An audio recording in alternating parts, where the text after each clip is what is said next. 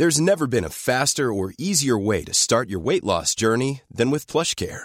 PlushCare accepts most insurance plans and gives you online access to board-certified physicians who can prescribe FDA-approved weight loss medications like Wegovy and Zepbound for those who qualify. Take charge of your health and speak with a board-certified physician about a weight loss plan that's right for you. Get started today at PlushCare.com/weight-loss. That's PlushCare.com/weight-loss. PlushCare.com/weight-loss.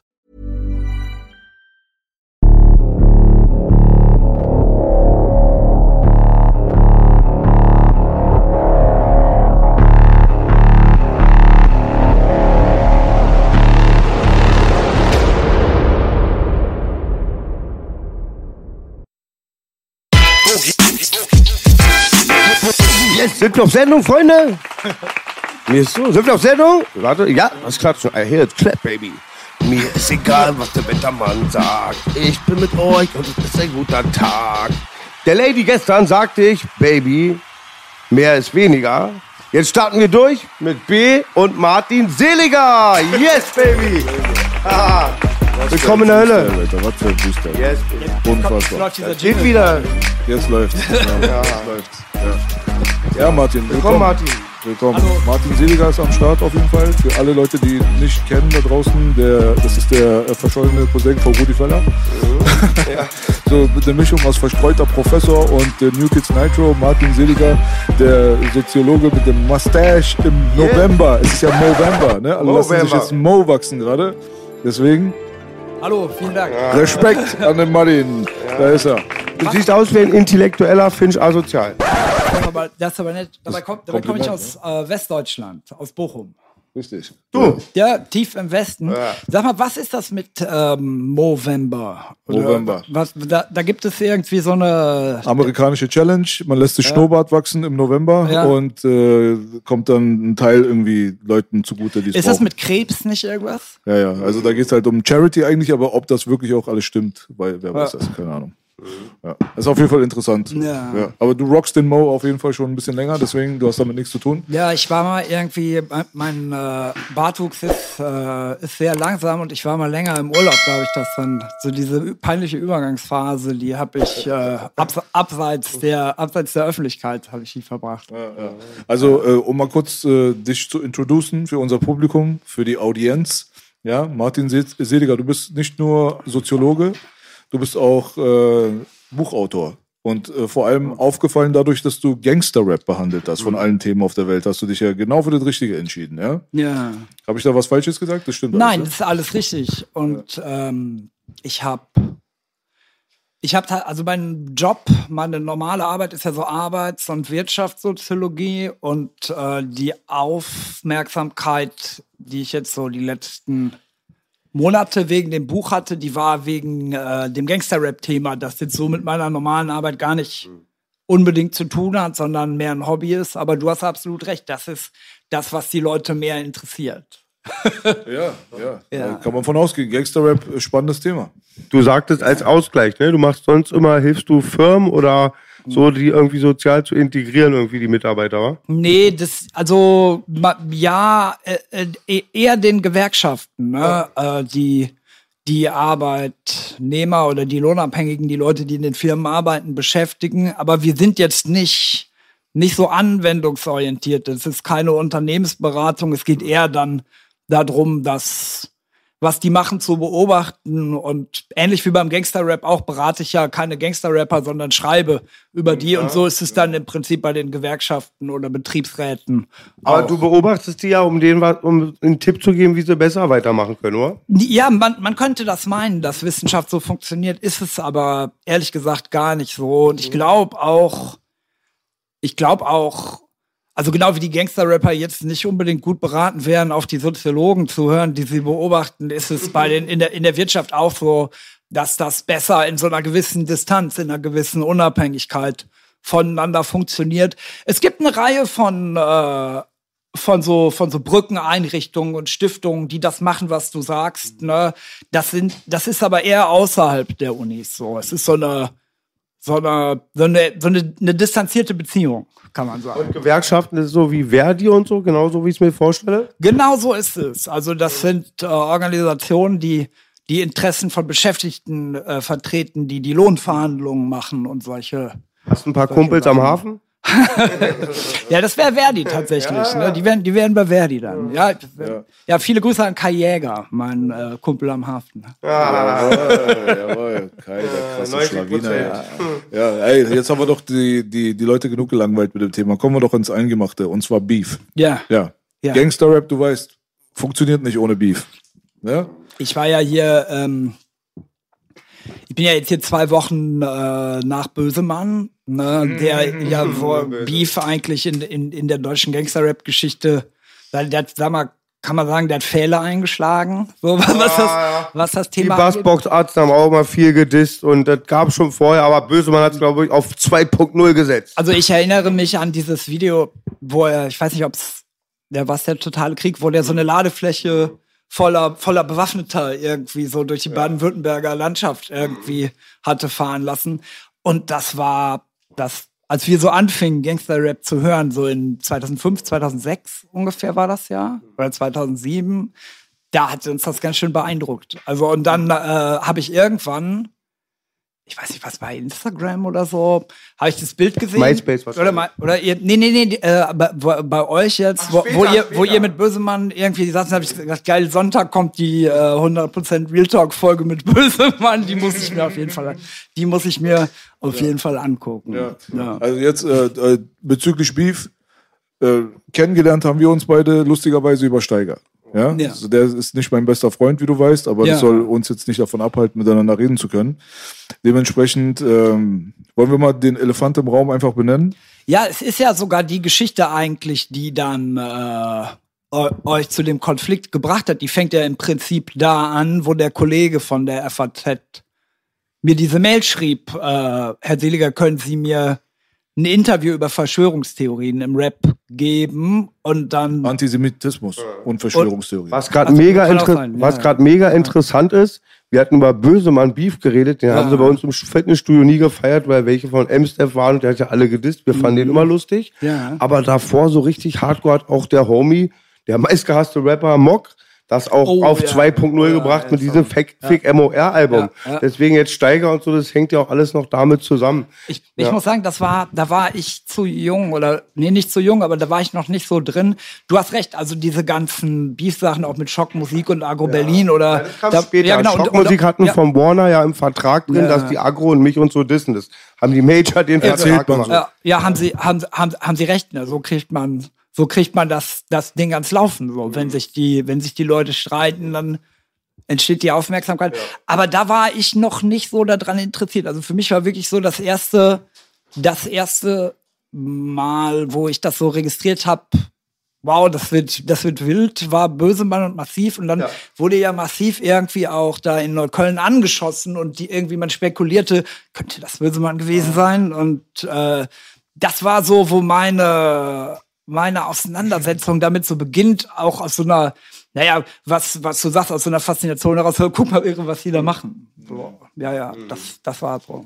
Ja. Aber für mich war der erste Deutschrap-Beef, den ich wahrgenommen habe, Moses P. gegen Fanta 4. Natürlich hat das nichts mit Kriegswaffen zu tun, wie bei Bösemann, die da im Video waren. Ja. Aber es gab es halt schon immer. Ich denke, mir wurde auch immer mehr, umso mehr die Straße reinkam, umso härter wurde das. Oder Ricky gegen Jesse und Lee. Wer ist Ricky? Ricky ist die von Tic Tac Toe, die dann bei der Pressekonferenz. Und warum? Nur für den Kick? Ja, und die sagt, Ricky. Sie sagt, sie verließ doch diese Pressekonferenz irgendwie mit den Worten, wenn wir Freunde wären, dann würdest du das doch gar nicht machen. So, das war das vor? Da war ich nicht drin. Oder Stefan Raab und Moses P. war auch. Ja, aber davor war noch Fanta. Ja? Das war vorher? War okay. Vorher, ja. Okay. Ich habe auch wirklich irgendwie lange hin und her überlegt, kann ich da jetzt hingehen oder nicht? Und habe irgendwie meine Blase, kann man das so sagen, meine Freunde und Kollegen irgendwie konsultiert. Und tatsächlich war Steiger eigentlich der Einzige, der gesagt hat, ja, mach das doch. Also, wegen dir musst du heute mit Steiger ins Bett gehen, gestern Nacht. Mit Steiger ins Bett gehen. Gestern Abend? Ja. Und? Hab diese Diskussion in der Kneipe gesehen. Ja. auch, fand ich gut, was du sagst. Das ist auch Belasch und mein Mindset, dass man immer miteinander redet. Aber Steiger meinte wohl, bestimmte Leute dürfen kein Geld verdienen und man darf auch nicht mit denen reden. Dann verhungern die ja. Also Steiger ist da eingestiegen mit, ja gut, mit Nazis redet man nicht. Und dann habe ich gesagt, ich würde das schon unter Umständen tun. Und dann hat er, glaube ich, aber auch dann gesagt, na gut, er würde es in der Praxis dann auch so sehen. Aber was war das mit dem Geld? Also klar, wenn man sagt, du bist rechts, du darfst hier nicht mehr arbeiten, dann schließt man die aus. Und ich finde, ich weiß nicht, also ich finde auch, Nazis sollten kein Geld verdienen.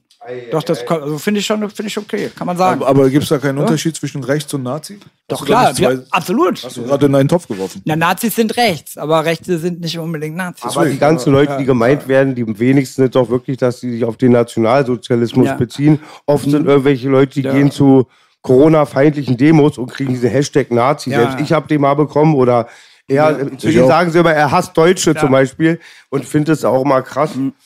Ja. Aber ich finde okay, also wir können uns schon einigen auf Nazis sollten kein Geld verdienen oder wenn, dann sehr wenig. Das finde ich okay. Was ist ein Nazi überhaupt? Genau, was? Ja, das ist eine gute Frage. Also so wie es verwendet wird, ne? Also der 18-Jährige in Hellersdorf, der gerade fehlgeleitet ist, mit 25 wahrscheinlich einen Sinneswandel hinter sich gebracht hat und ein erfolgreiches Mitglied der Gesellschaft wird, der darf kein Geld verdienen. Ist der Nazi? Wer ist das? Wenn du den rausschmeißt und dem sein Geld wegnimmst oder so, dann sagen wir, der ist irgendwie da, was meine, Gerüstbauer oder irgendwie in der Logistik, dann hört der nicht auf, rechts zu sein, so, wenn du den rauswirfst aus der Arbeit. Insofern wäre Nazi sein, meinst du, nicht rechts. Ja, weil rechts ist schon wieder rechts. Ja, nee, also in dem Fall rechts zu sein, aber aufzuhören rechts zu sein, würde ja auch heißen, aufhören Nazi zu sein. Also das größte Dilemma bei diesen Bezeichnungen ist auch immer so, dass man von ausgeht, dass es ein deutsches Problem ist. Das sind Rassisten, gibt's überall. Und wenn man dann immer das auf eine Rasse bezieht, ist das auch wieder rassistisch, wenn man sagt, die Deutschen. Ja, ich glaube, so mit Rassismus... Nee, warte mal, wir waren jetzt mal bei einer Frage, die war ungeklärt. Ja.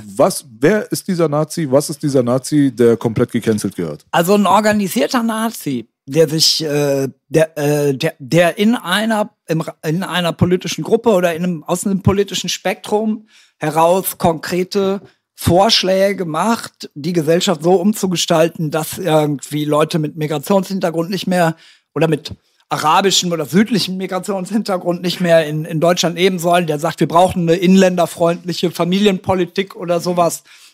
Das finde ich schon okay, dass man sagt, wir nehmen eure Beiträge nicht als inhaltliche Ergänzung in eine gesellschaftliche Debatte auf. So, macht das zu Hause, dafür ist die demokratische Öffentlichkeit nicht da. Also, dass man, die sollten nicht auf die Buchmesse, wenn du mich fragst. Und bei dem rechten Jugendlichen, der fällt noch nicht ins Muster gefährlicher Nazi, der die Gesellschaft beeinflussen kann oder politische Power haben kann, der darf aber dann erstmal bleiben, wer er ist, der darf arbeiten, der darf machen, was er will, in der Hoffnung, dass er irgendwann einen Sinneswandel vollzieht, oder was? Ja, genau, würde ich schon so sagen. Aber die Frage ist natürlich auch, welche Regierung ist so integer und ist so differenziert, dass diese Ausschlüsse sozusagen richtig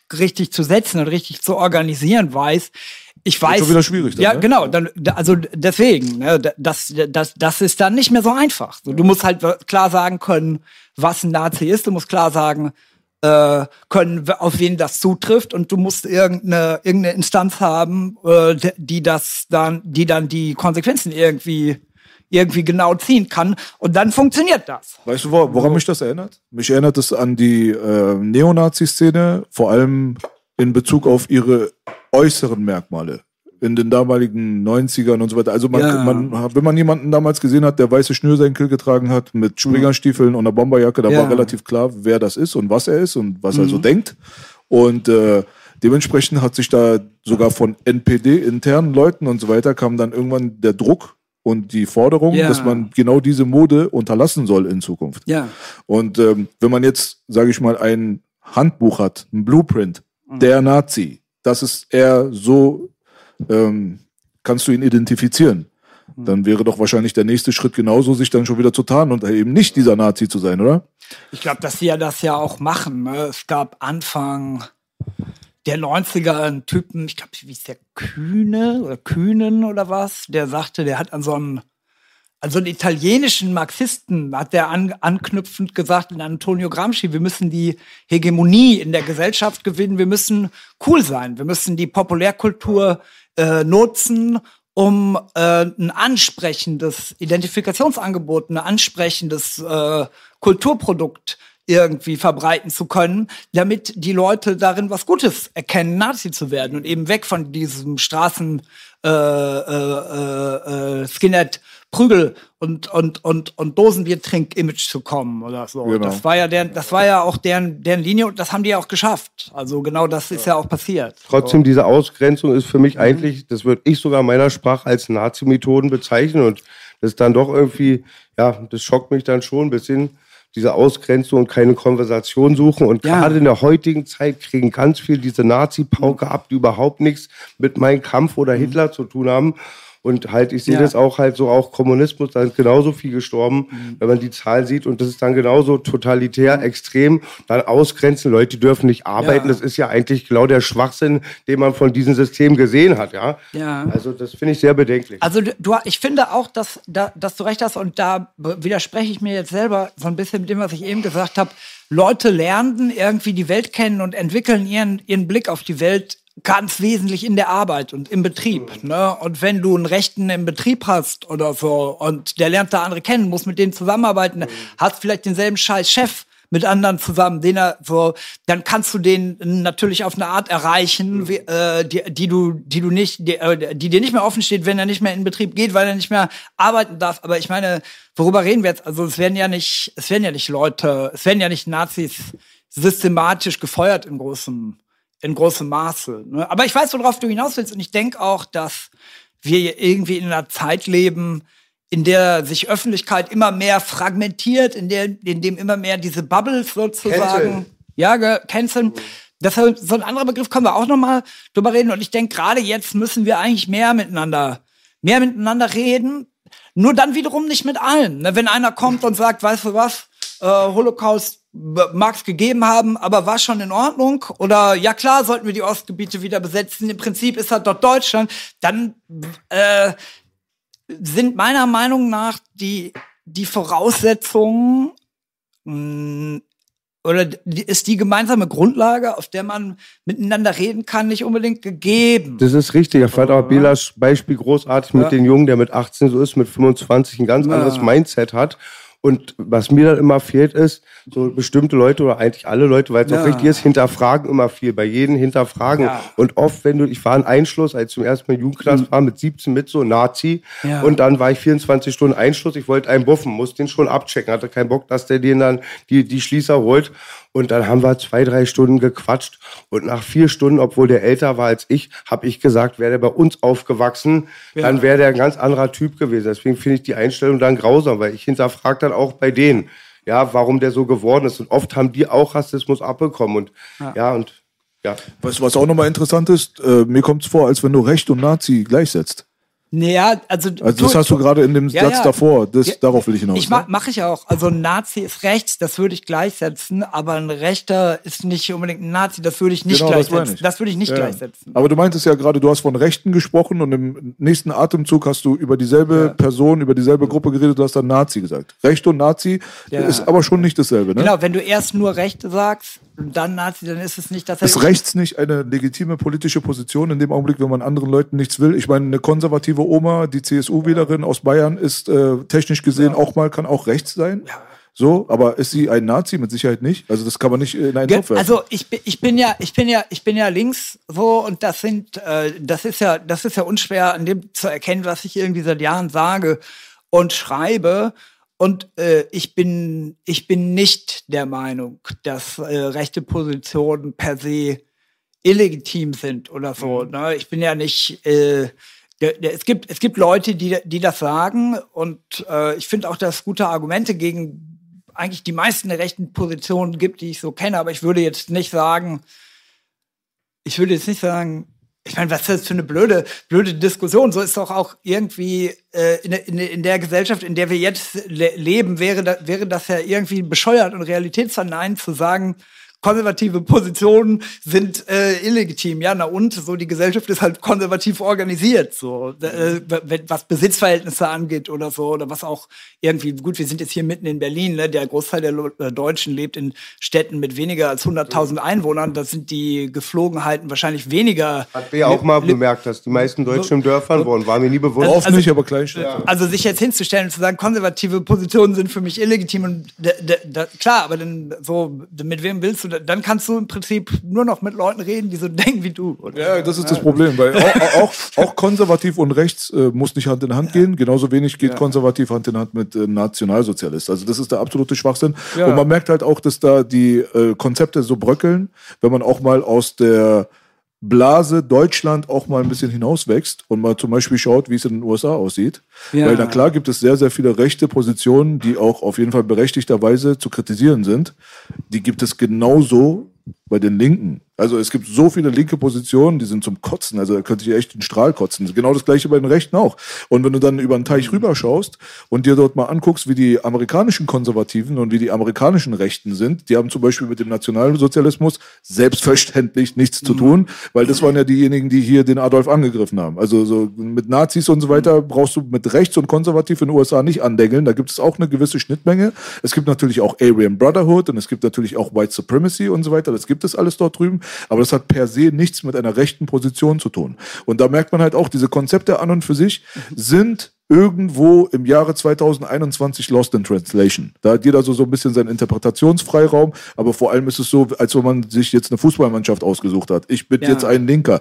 Wenn du mit Leuten sprichst und denen mal zum Beispiel Sachen aufzeigst, die Linken zum Beispiel so politisch fordern, dann sagen sie auf einmal, echt, das fordern die Linken, die sind dann schockiert. Und auf der anderen Seite kannst du dann auch mal rumlaufen und Donald Trump-Zitate vorlesen und die Leute sagen, naja, das ist voll gut, weil sie denken, das ist von Obama. Habe ich witzigerweise gesehen bei YouTube, da haben die das noch voll bestätigt, da waren sie alle sauer, dass das von Trump war.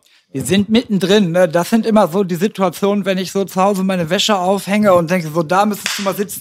Dann wird's aber, dann so. Und jetzt ist es soweit. Aber im Ernst, also ich weiß, dass du das hat man auch in dem Gespräch mit Steiger ja gemerkt, dass du zum Ausgangspunkt irgendwie deiner Gesellschaftskritik und auch deiner Kritik an linker Politik immer diese Pädophilie-Debatte nimmst. Und ich habe mal so in Vorbereitung auf heute so eine Untersuchung gelesen von einem Göttinger Politikwissenschaftler Franz Walter über die Pädophilie-Debatte bei den Grünen, so, und mir war das schon bekannt, so, weil du das immer so stark machst irgendwie. Das ist ein sehr, sehr wichtiges gesellschaftliches Thema. Wenn wir auf unsere Kinder nicht aufpassen, auf was sonst? Aber die machen es ja auch nicht stark, die anderen reden es nur tot. Und jetzt hatte Belasch ja eben gesagt, es gibt viele linke Positionen, die sind zum Kotzen, und ich hatte... Aber das würde ich nicht sagen. Ich habe auch im Gespräch mit Steiger nicht betont, dass es eine linke Position ist, pädophil zu sein. Oder genau, das wollte ich nur einmal... Ansatzweise. Das wollte ich nur mal klarkriegen. Ja, auch auf der rechten Seite, das hat mit links und rechts nicht viel zu tun. Deswegen nicht in linken Kontext die Pädophilie reinpacken. Ja. Nur hier in Deutschland, muss man dazu sagen, hat man halt nun mal eine gewisse Vergangenheit, auch was du gerade angesprochen hast, vor allem im Verhältnis mit der Grünen Partei. Mhm. Ja? Und das ist halt auf jeden Fall das größte an Problemen, und mein größter Kritikpunkt an der deutschen Politik ist nun mal die Geschichte der Ende 70er, Anfang 80er Jahre in Bezug auf genau diese Partei, und dass sie auch geduldet wurde, und mittlerweile aber, dass wir halt so viele Jahre später, Jahrzehnte später immer noch darüber entscheiden irgendwo, ob ein sexueller Übergriff auf kleine Kinder, ob das ein Vergehen oder ein Verbrechen ist. Ja, und da wurde ja drüber abgestimmt. Und wenn da die Linken, die FDP und die Grünen sich der Stimme enthalten, dann haben wir ein Problem. Für mich. Die Linken haben sich da enthalten? Ja. Wann war das? Das ist vor einem Jahr ungefähr, nicht mal. Irre. Ja. Das wusste ich nicht. Nee, ich habe das, ich finde das auch schockierend, wenn ich mir vorstelle, was in diesem, sag ich mal, in diesem Klima, diesem kulturellen Klima da Anfang 70er Jahre, so post 68, was da dann alles möglich wurde, ne, und ob dann als offene Frage diskutiert wird, ob eine kindliche Sexualität mit Erwachsenen irgendwie erstrebenswert ist oder nicht.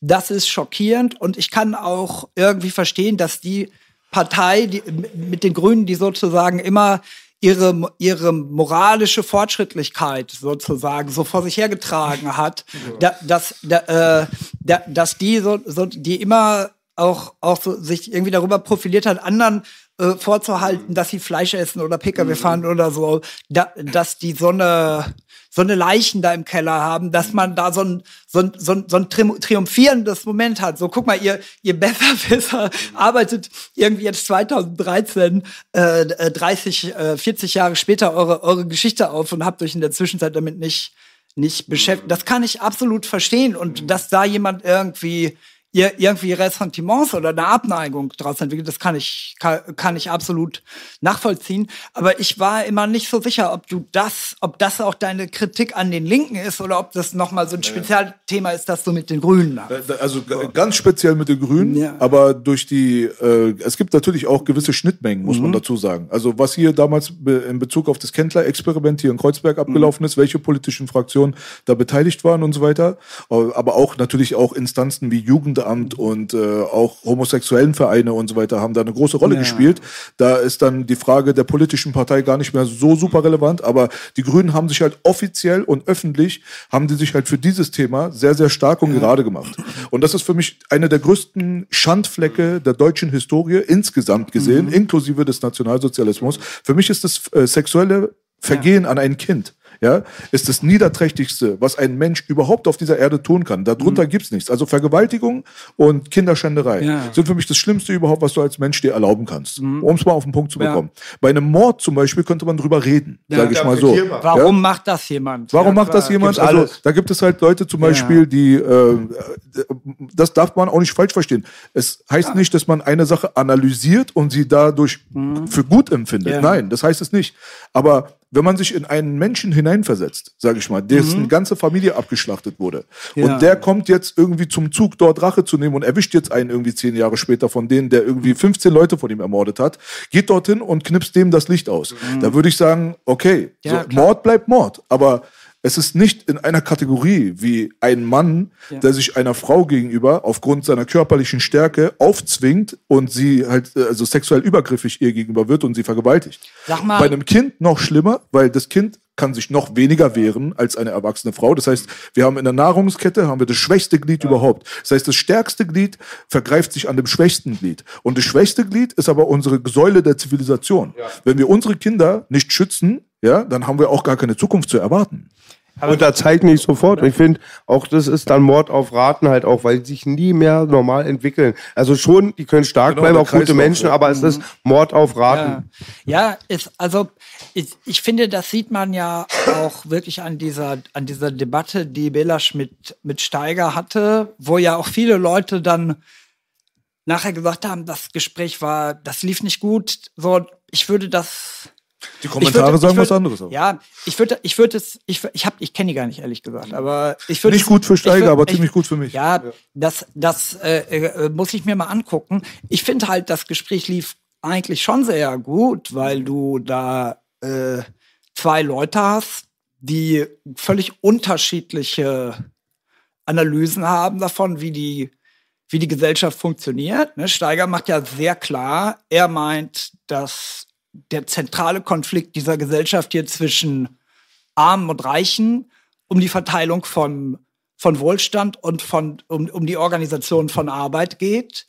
Und du sagst, es gibt einen zentralen Konflikt in dieser Gesellschaft und der spielt sich irgendwie ab zwischen Eliten, die so schwierige Spezialbedürfnisse haben und einer großen Mehrheit, die davon nichts mitbekommt. Und das machst du dann sehr stark fest daran, dass diese Eliten irgendwie pädophile Neigungen haben und so eine lang angelegte Agenda sozusagen verfolgen, Sexualität zu liberalisieren. Und das ist, was bei Steiger irgendwie der Klassenkampf als Motor der Geschichte ist bei dir dieser Konflikt von Eliten mit irgendeiner Bevölkerung, die das nicht merken soll oder so. Hast du ziemlich gut auf den Punkt gebracht. Ja. Und das kommt ja schon gut raus. Das sind einfach zwei Typen, die sehr teilweise ähnliche, aber dann auch substanziell unterschiedliche Vorstellungen davon haben, wie die Welt funktioniert. Und insofern ist das schon ein erfolgreiches Gespräch. Gut, oder? Ja, ist ein erfolgreiches Gespräch. Fand ich auch. Ja. Bis zu dem Zeitpunkt, als er den Disclaimer vor mein Interview geschnitten hat, wo er es bei keinem anderen gemacht hat, um sich dann quasi dafür rechtfertigen vor seiner eigenen Community, vor der er sich in die Hose scheißt, dass ich überhaupt als Gast dort irgendwie sitzen darf. Dann lad mich doch erst gar nicht ein. Aber auf der anderen Seite, bis zu dem Zeitpunkt, wo das passiert ist, habe ich auch gar kein Problem mit diesem Gespräch gehabt. Ja, deswegen, ich finde es ja auch gut, wenn man gegensätzliche Positionen hat, weil es doch langweilig. Wozu sollte ich mich mit irgendwie, was auch echt ein großer Kritikpunkt in Richtung Linke ist, wozu soll ich mich mit 15 anderen Leuten in einen Raum reinsetzen, die genau dieselbe Scheiße labern wie ich selbst und mich dadurch dann immer selbst bestätigt fühle, indem ich dann sage, weißt du was, aber mit der andersdenkenden Seite möchte ich eigentlich gar nicht kommunizieren. Ich möchte mit der andersdenkenden Seite kommunizieren. Ich suche immer den Streit, ich suche den Konflikt, aber ich versuche vor allem auch mal selbst meinen Horizont zu erweitern. Und das kann ich nicht, indem ich einfach nur immer nur bestätigt bekomme, was ich sowieso schon denke. Das ist für mich Quatsch. Das muss ich auch kurz bestätigen. Ich fand das Gespräch gar nicht so schlecht, weil Bea hat es super dargestellt. Auch Steiger, die haben da diskutiert, aber es war doch grausam, dass er ihn davor so basht oder einfach so sagt, ey, ich hab den ja eingeladen, das ist nicht cool. Und dann auch gerade bin ich auch immer so geschockt, dann immer diese Angst vor seinen Leuten. Das ist wirklich wie eine Agenda, ob die rechts oder links ist. Hauptsache, ich sage keine Punkte, die mein Mob hinter mir nicht gut findet. Ich weiß nicht, ob man dem Steiger gerecht wird, wenn man sagt, der hatte da Angst vor. Also ich glaube, der wollte das schon. Also das war, wenn der gesagt hätte, ich finde. Nee, der hat das gemacht, weil er das selber so sagt. Also er hat einfach auch keine Courage, Martin. Das habe ich schon ganz oft gesehen, ob das da ist, wenn 10 Leute reden, dass ich ein Antisemit bin, wo er weiß, dass ich das nicht bin, dass er da seinen Mund aufmacht. Und das habe ich schon ganz oft erlebt halt. Ja, ich kenne auch ihn früher, hat er sich ganz anders verhalten, aber ich will jetzt den guten Homie Steiger hier nicht bashen. Ich kann dazu auch gar nicht so viel sagen. Aber ich wollte noch mal zurück zu dem anderen Thema. Wie kommt das mit der Pädophilie ins Zentrum von deiner Gesellschaftsanalyse? Warum machst du das zu so einem zentralen Punkt, wo ich jetzt auch gar nicht sehen kann, irgendwie so aus meiner Erfahrung, dass das so ein zentrales Moment gesellschaftlicher Ordnungsbildung ist? Dieser Kampf um die sexuelle Die sexuelle Kultur. Oder? Können wir uns darauf einigen, weil da gibt es auch unterschiedliche Meinungen, dass sexueller Übergriff an Kleinkindern definitiv für große gesellschaftliche Probleme sorgen wird? Dass das dafür sorgen wird in der Zukunft. Also in dem Augenblick, wenn du einem 5-Jährigen das antust, was wir nicht auf den Punkt bekommen können, wollen? Ich will und werde an keiner Stelle sagen, dass das nicht wichtig ist und dass das nicht schlimmes und illegitimes Leid erzeugt, so, das ist ungerecht und das ist ein Problem und das sollte nicht passieren. Das ist die Grundlage. Genau. So, ne? So, wenn du jeden Tag in ein Blumenbeet pisst, dann solltest du vielleicht die Tomate nicht fressen, die da rauskommt. Ne? Also das Ding ist halt so, wenn du kleine Kinder in so einem frühen Alter ihre Seele wegnimmst, was wird denn aus dem? Der wird aber trotzdem mal irgendwann ein Erwachsener. Aber so. Wir müssen doch nicht... Warte, damit ich meinen Punkt ausführen kann. Und... wenn Carsten Stahl sich hier reinsetzt und erzählt, dass jedes 4. oder 5. Kind in der Kita missbraucht wurde, hier in Deutschland, haben wir also ein großes gesellschaftliches Problem vor der Haustür, ja oder nein? Was ist da deine Meinung? Wir haben da...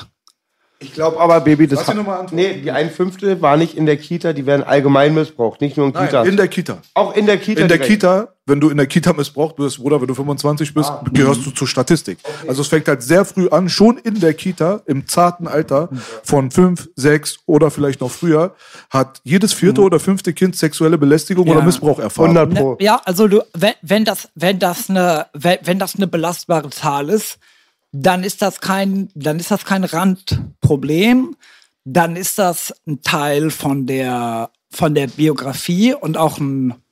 Ja, das ist ein Teil von der Biografie von, was hast du gesagt? 20%? 25% der Bevölkerung? Weiß ich nicht. Brauchen wir uns auch gar nicht drauf aufhängen. Naja, jedes Prozent ist zu viel.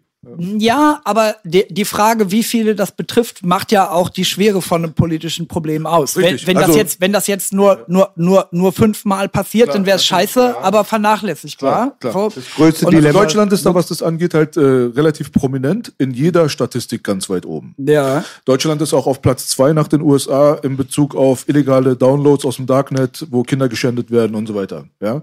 Also alles, was mit Kinderpornografie und Kinderschänderei zu tun hat, ist Deutschland immer irgendwo in der Top 5 weltweit.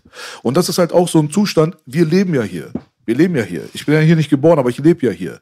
Dementsprechend, ich beschäftige mich auch mit den Problemen aus meiner Heimat, wo ich geboren wurde, aus dem Iran. Ja, richtig. Ja. Aber ich habe halt einfach mal 90% meines ganzen Lebens hier verbracht.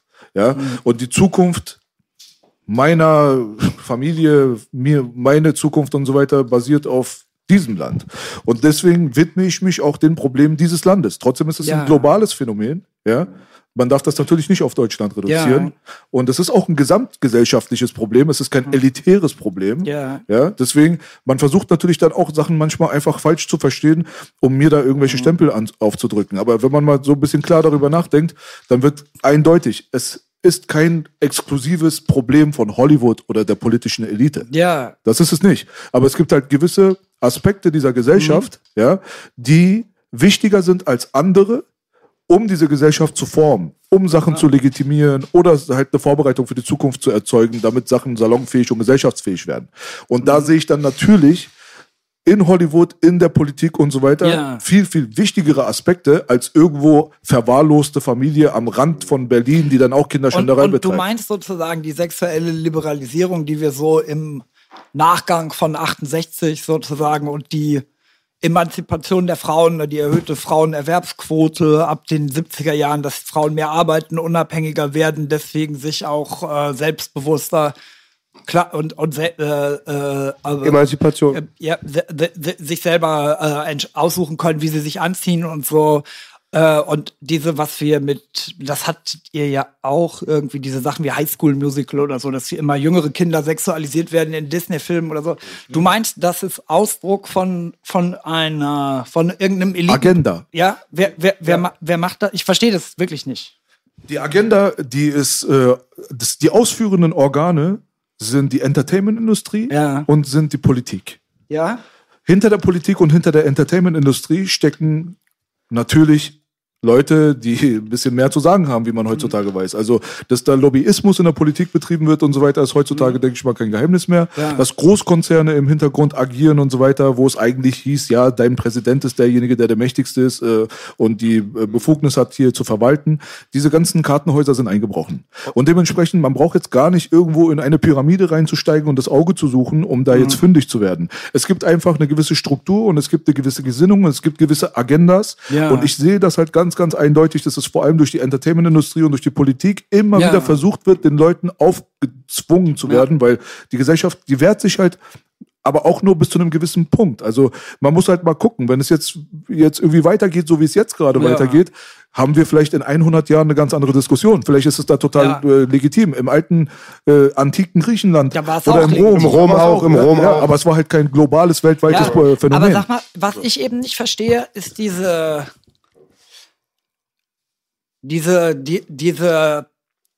dieser Ausgangspunkt irgendwie in irgendeinem dahinterliegenden Interesse, das daran bestehen sollte, Kinder zu sexualisieren. Ich würde jetzt, du kennst dich damit offensichtlich viel besser aus als ich, aber ich würde jetzt sagen, diese Dynamik sozusagen, dass du in der Kulturindustrie eine immer neue Sau durchs Dorf treiben musst und die musst du immer bunter anziehen und immer überkandidelter darstellen, weil das sozusagen die Dynamik ist, nach der Aufmerksamkeit verteilt wird. So, das würde ja auch aus dem Profitinteresse der Kulturindustrie irgendwie es nachvollziehbar erscheinen lassen, dass du zum Beispiel dadurch, dass du für die Mode- oder Kosmetikbranche immer neue Kundensegmente erschließt, indem du sagst, wir brauchen jetzt die 14-Jährigen auch als Abnehmer für unsere für unsere Make-up-Produkte oder so, oder das heißt, wir müssen den Kick in dem Spektakel immer mehr anregen, indem wir da irgendwelche Lolitas oder so ins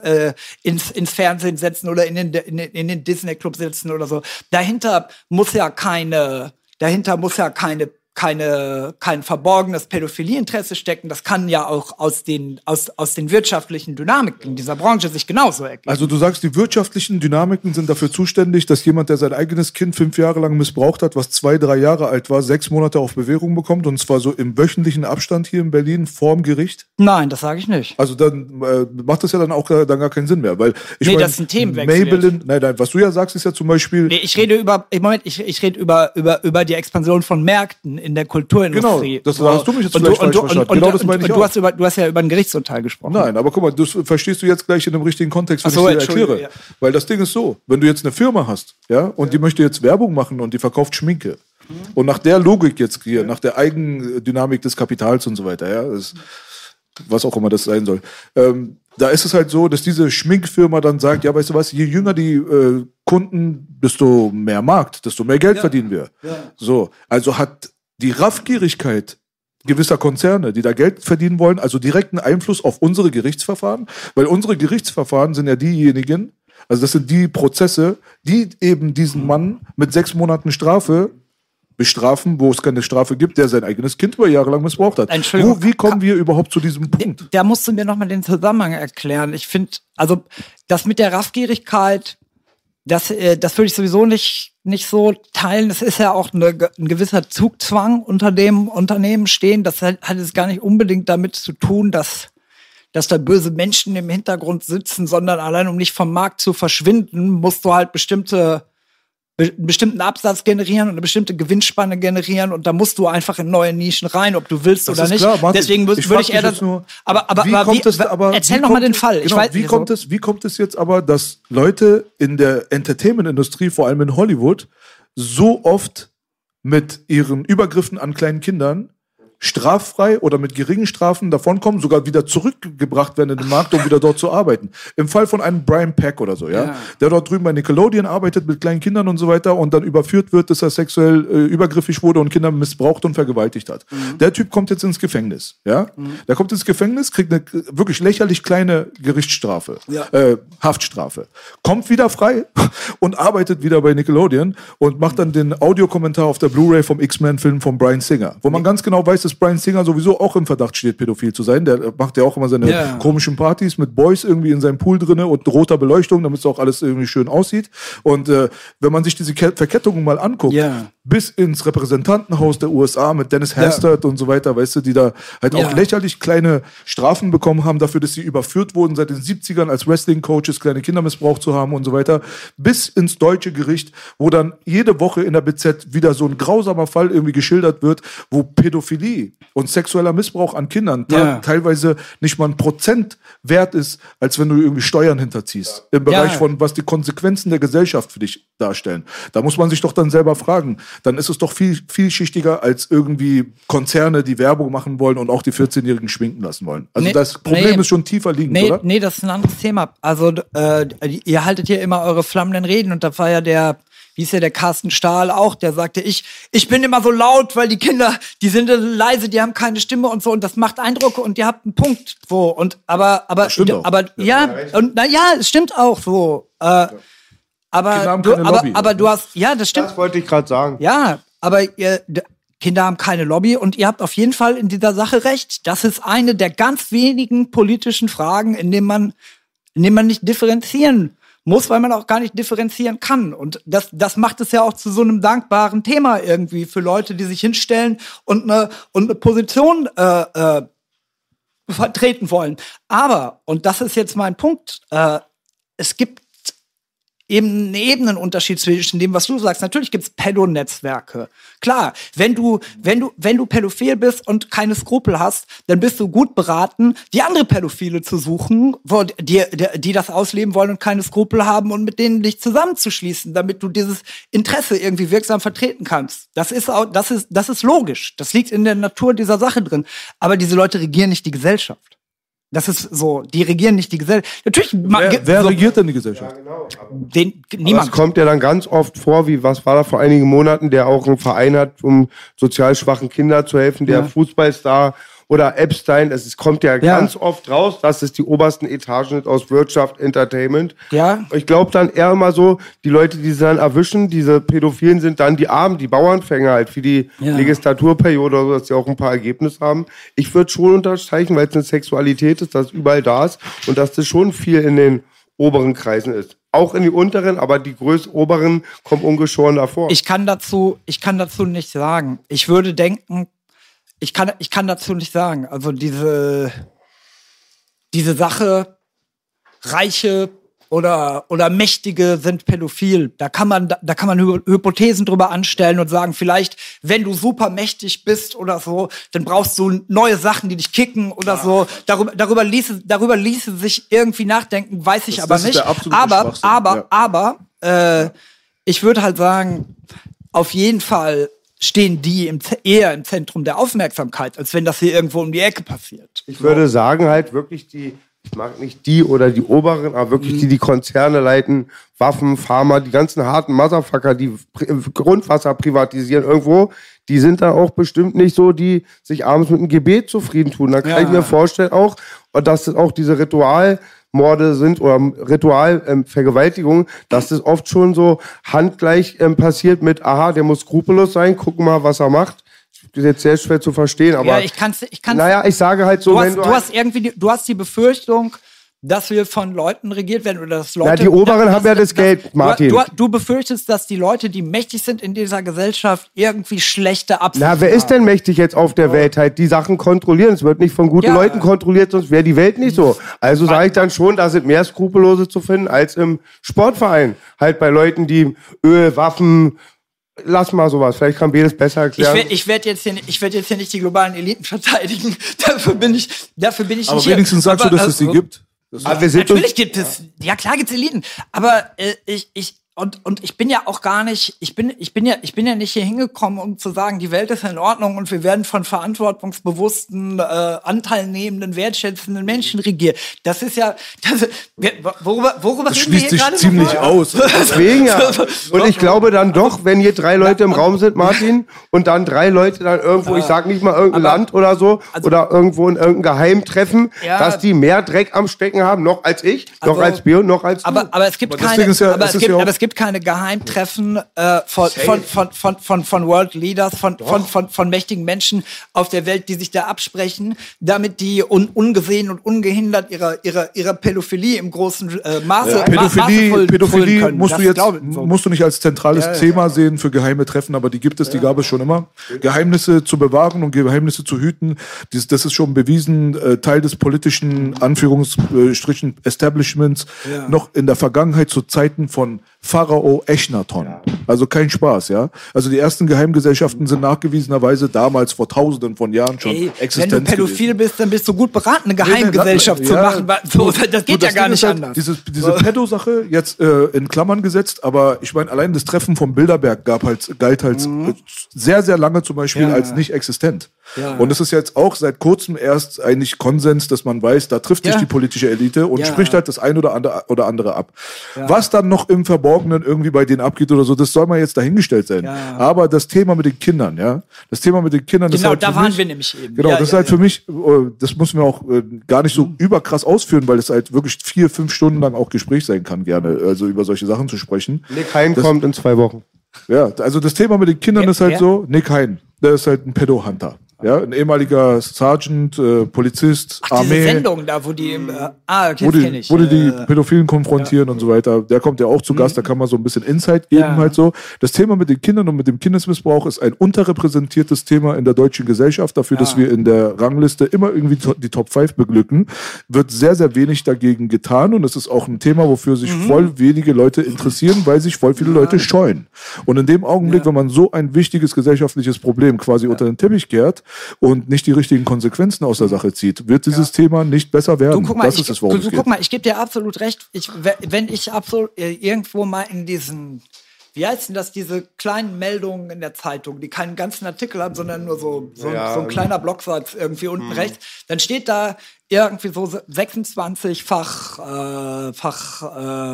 facher Missbrauchstäter zu 2,5 Jahren Bewährung verurteilt. Genau. Da muss man sich sehr wundern, oder was, ich bin ja Schalke-Fan, oder was da mit dem was da mit dem Christoph Metzelder jetzt war. Den Namen habe ich gesucht. So, ne, da muss man sich schon immer wieder sehr wundern, was da für Strafmaße aufgerufen worden, und dass du da argwöhnisch bist, wenn du sowas siehst, das kann ich absolut nachvollziehen. So, es ist kein Thema, das mich besonders interessiert, aber ich stolpere immer wieder auch über solche Sachen. Aber ich würde eben davor warnen, das zum Zentrum seiner Gesellschaftsanalyse zu machen, dass der Konflikt um die Liberalisierung kindlicher Sexualität das Moment ist, um das sich Politik im Kern hinter der Bühne dreht. Aber es ist das habe ich gar nicht gesagt. Ja, aber es ist halt es ist ein großer, wichtiger Aspekt der Gesinnung, einer religiösen Gesinnung und einer kulturellen Gesinnung, die seit Jahrtausenden auf dieser Erde existiert. Und naiverweise denken die Leute, die ist verschwunden. Mhm. Also wenn man halt, wie gesagt, über das antike Griechenland oder Rom oder sowas spricht, dann ist es halt ganz normal, dass man sagt, ja, die politische Elite hat halt gerne mal ein Kind im Bett gehabt.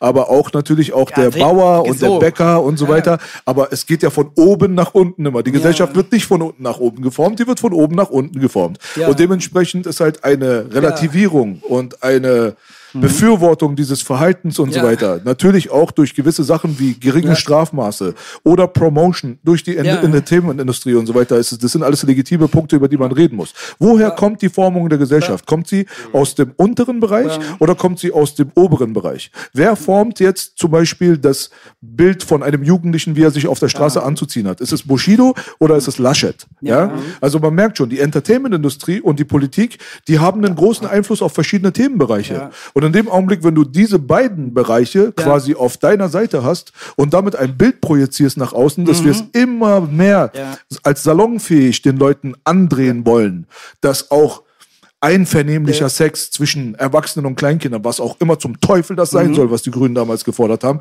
dass das eine Sache sein soll, die in die Gesellschaft verankert wird. Ja. Ist doch wohl selbstverständlich, dass es sich irgendwann in diese Richtung auch entwickeln kann. Außer Leute wie wir kommen und sagen, halt, stopp, wie Andreas damals bei Frauentausch, jetzt rede ich. Ja, so. Top, Mann. Das ist alles, worum es geht. Und was ich noch sagen wollte, Martin, es ist überhaupt nicht mein Thema, mein Lieblingsthema. Ja. Ich bin ganz froh, dass mein Partner damals, als wir angefangen haben, die Podcasts zu machen, das auf dem Schirm hatte, weil wir reden nicht gern darüber, aber es ist woanders unterpräsentiert. Ja. Das sehen wir wohl alle ein. Und es ist unterpräsentiert. So. Ich wollte noch was sagen. Es ist schon stellvertretend und sagt viel aus. Und es geht da mehr um einen tödlichen zerstörenden Übergriff an ein Kind. Es zeigt die Gesellschaft, weil diese Kinder haben keine Lobby, da steht nichts dahinter und es sagt sehr viel über die Gesellschaft aus. Ich denke schon, dass die Kinder eine Lobby haben, und ich denke auch schon, dass wenn du einen Missbrauchstäter oder einen vermeintlichen Missbrauchstäter ausfindig machst, so sagen wir in irgendeinem Dorf in der Eifel, dass da der Missgabelmob sehr schnell um die Ecke käme. Also diese Lobby lässt sich mobilisieren. Aber ich habe mal eine andere. Da musst du dich mal mit Menowin unterhalten. Ja, der wird dir eine andere Geschichte erzählen. Da bin ich gespannt. Der kommt auch zu euch. Ne? Hoffentlich. Ich will mal eine ketzerische Gegenfrage stellen, weil du sagst, ihr redet nicht gerne darüber. Kann es nicht auch sein, dass das Thema für euch besonders attraktiv ist, weil es so eindeutig ist? Weißt du, das ist einfach ein Thema. Sehr unattraktiv, das Thema. Es macht gar keinen Spaß, darüber zu reden. Auch. Ja, aber dafür redet ihr ja viel drüber. Und ich hab, hey, wenn alle anderen die Fresse halten, Martin, dann ist es meine Verpflichtung. Aber, genau, Martin. Und ich bin kein. Genau, und aber jetzt kommt meine Frage. Eingehen? Ich weiß aber warte mal. Mein Gefühl bei dieser Sache, so, da müsst ihr mir dann entschieden widersprechen, wenn ihr das anders seht. Aber mein Gefühl bei dieser Sache ist, dass es vielleicht für euch, vielleicht auch für viele angenehm ist, über dieses Thema zu reden, weil es so eindeutig ist. Du musst nicht differenzieren. Es ist ganz klar, wer da gut und wer da böse ist. So, und ausgehend von diesem Punkt kannst du einfach ganz klare, ganz eindeutige, ganz undifferenzierte Urteile fällen und sagen, so. Und das hat ja was Entlastendes, weißt du? Das hat ja so eine Kritik zu üben, hat was unheimlich Entlastendes, weil du überhaupt nicht mehr differenzieren musst. Ja. Und ich widerspreche. Ja?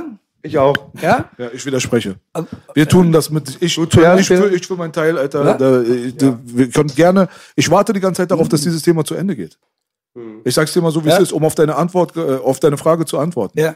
Das ist jetzt eine halbe Stunde, geht es um dieses Thema. Das ist für mich, sind es 27 Minuten zu viel. Gut. So, weißt du, es ist ein unangenehmes Thema. Ich habe keine Lust, mich mit sowas auseinanderzusetzen. Ich habe keine Lust, über sowas zu reden. Ja. Und ich habe auch überhaupt gar keinen Bock darauf, weißt du, derjenige zu sein, der den Leuten sowas ins Gedächtnis rufen muss. Ja. Wenn ich irgendwie chillen könnte, weil ich weiß, dass die Bevölkerung einfach ihre Pflicht erfüllt, und einfach zu dem Anteil, wie es die Kinder verdient haben, sich für diese Kinder gerade macht, was hier in dieser Gesellschaft gerade nicht stattfindet, dann wäre ich der Allerletzte, der dieses Thema aufmacht. Genauso auch mit Corona-Politik oder Verschwörungen oder was weiß ich nicht was, wofür auch die Leute mich da draußen kritisieren. Ja. Das sind alles Themen, wo ich der Meinung bin, dass sie in der Öffentlichkeit unterrepräsentiert sind durch die Feigheit der Bevölkerung. Und in dem Augenblick, wenn ich nachts ins Bett gehen will, will ich in den Spiegel schauen können. Ja. Ich rede nicht, weil es angenehm ist oder weil es einfach ist oder weil es eindeutig ist. Ich rede darüber, weil wir in der Minderheit sind gerade. Und die laute Minderheit ist wichtig, um gegen die leise Mehrheit irgendeinen Fortschritt zu erzielen. Und genau, meine Freunde sind eingesperrt, manche zum Teil mit Sicherheitsverwahrung, Mord aus niedrigem Instinkt. Und ich glaube, ich bin wirklich nicht der Einbrecher, der sagt, das ist ein Ladendieb oder so, da ist die eine Krähe, der anderen das Auge haushackt. Nur das ist so unterpräsentiert, die werden meines Erachtens gedeckt vom System. Meine Leute sitzen ein und dann ist es dann schon auch, wo Belasch richtig gesagt hat, jede Sache ist fast interpretierbar. Es gibt nie schwarz und weiß immer, es gibt auch grau. Und ich kenne so viel Mörder, aber bei diesem Thema, es ist einfach so. Ich glaube auch, und ich rede jetzt von mir, da hat man so viel im Bekanntenkreis, kennt dieses Leid, fast direkt betroffen, dass man da auch irgendwie was gegen machen muss. Und Belasch hat recht, wenn ich sehen würde, dass andere Medien da auch ihre Präsenz nutzen, um auf dieses Thema aufmerksam zu machen. Aber die machen es nicht, finde ich ganz cool, dass wir das hier machen. Ja. Und es betrifft dich halt immer nur so lange nicht, bis es dich betrifft. In dem Augenblick, wenn auf Holz geklopft, Gott soll dir helfen, dass sowas dir niemals oder deiner Familie passiert. Aber wenn du mal sowas am eigenen Leib mal zu spüren bekommst, und die Leute halten ihre Fresse und du sitzt im Gericht und kommst dann dort raus, und deine Familie ist zerbrochen und dein Kind ist für immer zerbrochen und seine Seele ist tot und derjenige kommt dann nach 6 Monaten frei und fängt in einer anderen Kita an zu arbeiten. Ne? Das ist gesellschaftliche Realität in diesem Scheißland. Dann wirst du sagen, Gott sei Dank gibt es Leute wie Carsten Stahl und Belasch, die ein bisschen lauter sind und auch mal auf den Tisch hauen. Lass uns mal so ein bisschen über das Thema sprechen, was dich auszeichnet, ist natürlich Gangster-Rap, Soziologie und so weiter.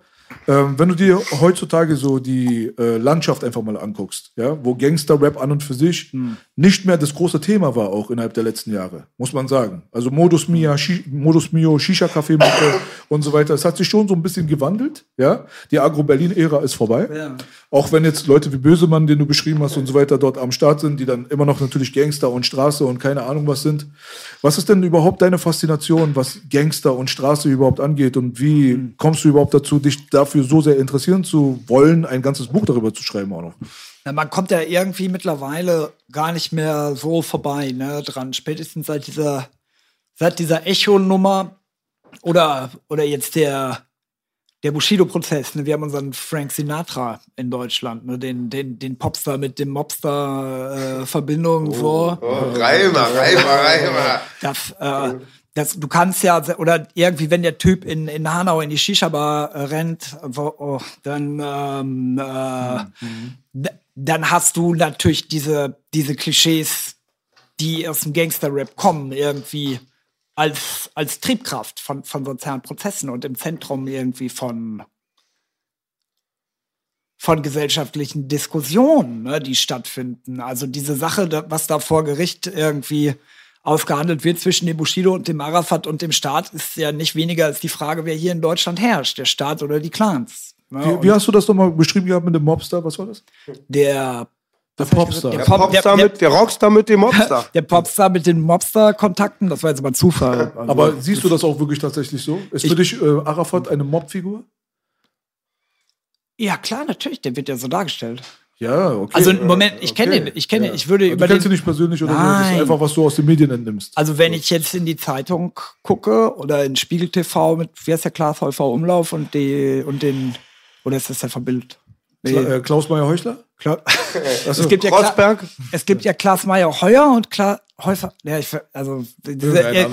einer von diesen Leuten, der wird ja als eine der kriminellen Großfamilien in Berlin, werden ja immer die Abu Chakas genannt. Und die sind ja in diesem Bushido in diesem Bushido-Plot die gewesen, die ihm aus dem Agro-Vertrag rausgeholfen haben. Und das war sozusagen die Verbindung von dem organisierten Verbrechen zur Popkultur, ne? Und ins Zentrum der Entertainment-Branche, die dann irgendwie als Gangster-Rap das, kann man ja sagen, erfolgreichste Subgenre von Rap werden sollte. Und das ist doch ein bisschen wie Frank Sinatra in Vegas. Aber die Frage, die sich mir stellt, ist, weil die hatte das ja auch schon mal richtigerweise diskutiert, hat das da nicht auch so ein bisschen der politischen, vor allem rassistischen Berichterstattung und so weiter nach 9/11 und die Stimmung hier in diesem Land, hat das da der Sache nicht so ein bisschen zugespielt? Und kann es nicht auch sein, dass es instrumentalisiert wird, so ein bisschen ein Stück weit? Da, wo ja keiner behaupten würde, dass wenn wir über irgendwelche, sag ich mal, Leute im Hintergrund und so, wo es ja viele gibt, da muss man jetzt Arafat nicht als Alleinstellungsmerkmal benennen, dass da viele Leute dabei sind, die halt keine Chorknaben sind, ist ja wohl selbstverständlich. Ja? Yeah. Aber das, was man so aus den Medien so entnommen hat und wie da die Stimmung gemacht wurde und so weiter im Zusammenhang mit der politischen Situation, denkst du nicht, dass das auch dann Zusammenspiel hat? Darüber habt ihr doch mal gesprochen. Das wäre ohne gar nicht möglich. Ne? Du kannst ja nicht, irgendwie die Geschichte von den kriminellen Ausländern und den arabischen Clans erzählen, ohne dass du ein Image sozusagen von den bösen Arabern schon irgendwie zirkulieren lässt. Das würde gar keinen Sinn machen. Hat das einen rassistischen Hintergrund? Also wären diese Leute nicht aus dem Mittleren Osten, sondern wären alle blond und blauäugig? Hätten wir dieselbe Story hier zu verzeichnen? Nee, das würde aber auch nicht gehen, weil es irgendwie ja so arbeitsmarktpolitisch und einwanderungsgeschichtlich nicht möglich wäre. Man hat die ja nicht arbeiten lassen, man hat die Kinder nicht in die Schule gelassen, so. Und wenn du Leute nicht arbeiten lässt und die Kinder nicht in die Schule gehen lässt, was sollen die dann machen, außer irgendwie in Schwarzmärkte drängen? Also es gibt ja viele deutsche kriminelle Organisationen. Gibt's auch, ja, natürlich. Ja. Also wenn die jetzt da die Hauptakteure der ganzen Sachen gewesen wären und halt keine Araber, wäre die Sache anders. Ja, kann ja sein, dass es die gibt und wir wissen nichts davon. Also, es gab ja auch mal mit Hells Angels und Rockern und so weiter, dass die auch den ein oder anderen Rapper, den wir auch ganz gut kennen, also, dass da auch da die Leute im Hintergrund waren. Ne? Es ist ja auch doch irgendwie, jetzt wo du Hells Angels ansprichst, interessant, dass die eigentlich ein Thema werden, wo die durch diesen Rockerkrieg mit den Bandidos zunehmend Migranten auch rekrutiert haben. Ah, da kennst du dich auch aus, ne? Aber dann, also Angels und dieses Biker-Milieu sind ja auch dann erst so ein richtiges Problemthema geworden, wo dann zunehmend irgendwie türkische Mitglieder dann auf den Plan getreten sind, oder? Damals haben die Deutschen Angst und Schrecken verbreitet, mussten dann selber Angst und Schrecken lernen. Jetzt nicht auf irgendeinen bestimmten Club bezogen, aber es gab voll dann diesen Clash, genau, diese alten Deutschen mit der Biker-Tradition und dann die jüngeren Brüder halt, Immigranten und Gangstrukturen, das ist richtig. Und das wurde irgendwie dann zunehmend als Problem diskutiert. Ne? Da muss man auch mal fragen, vielleicht, das ist halt so, warum halt im Osten so viele zu den Hells gehen oder so viele in Großstädten von Immigranten, diese Clubs, sind halt Perspektiven und das wollen die Politiker halt nicht wahrhaben.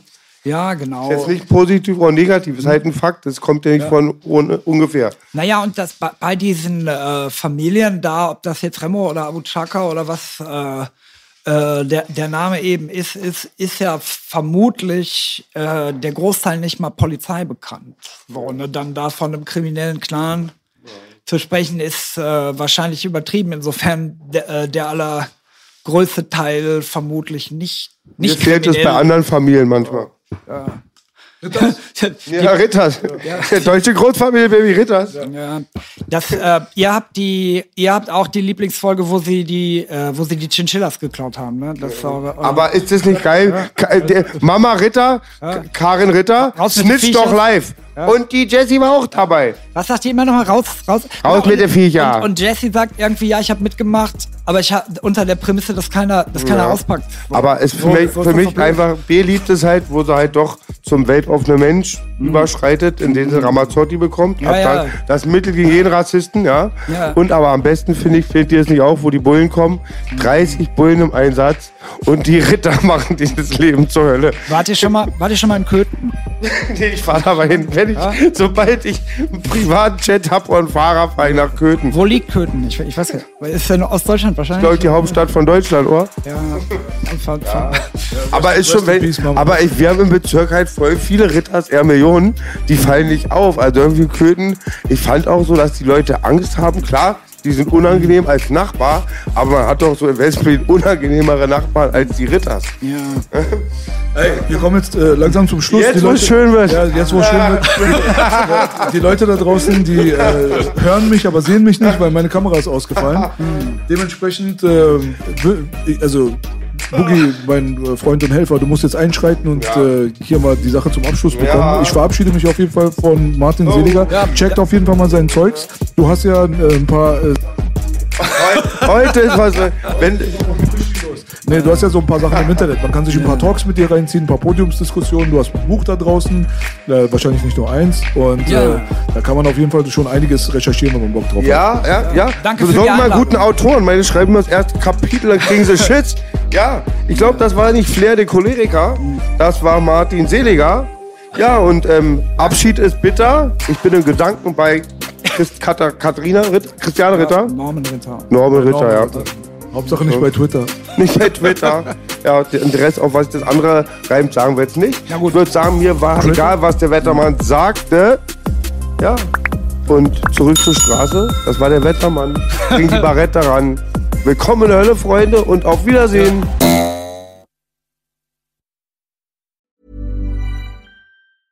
A lot can happen in 3 years, like a chatbot may be your new best friend. But what won't change? Needing health insurance. United Healthcare Tri-Term Medical Plans, underwritten by Golden Rule Insurance Company, offer flexible, budget-friendly coverage that lasts nearly 3 years in some states. Learn more at uh1.com.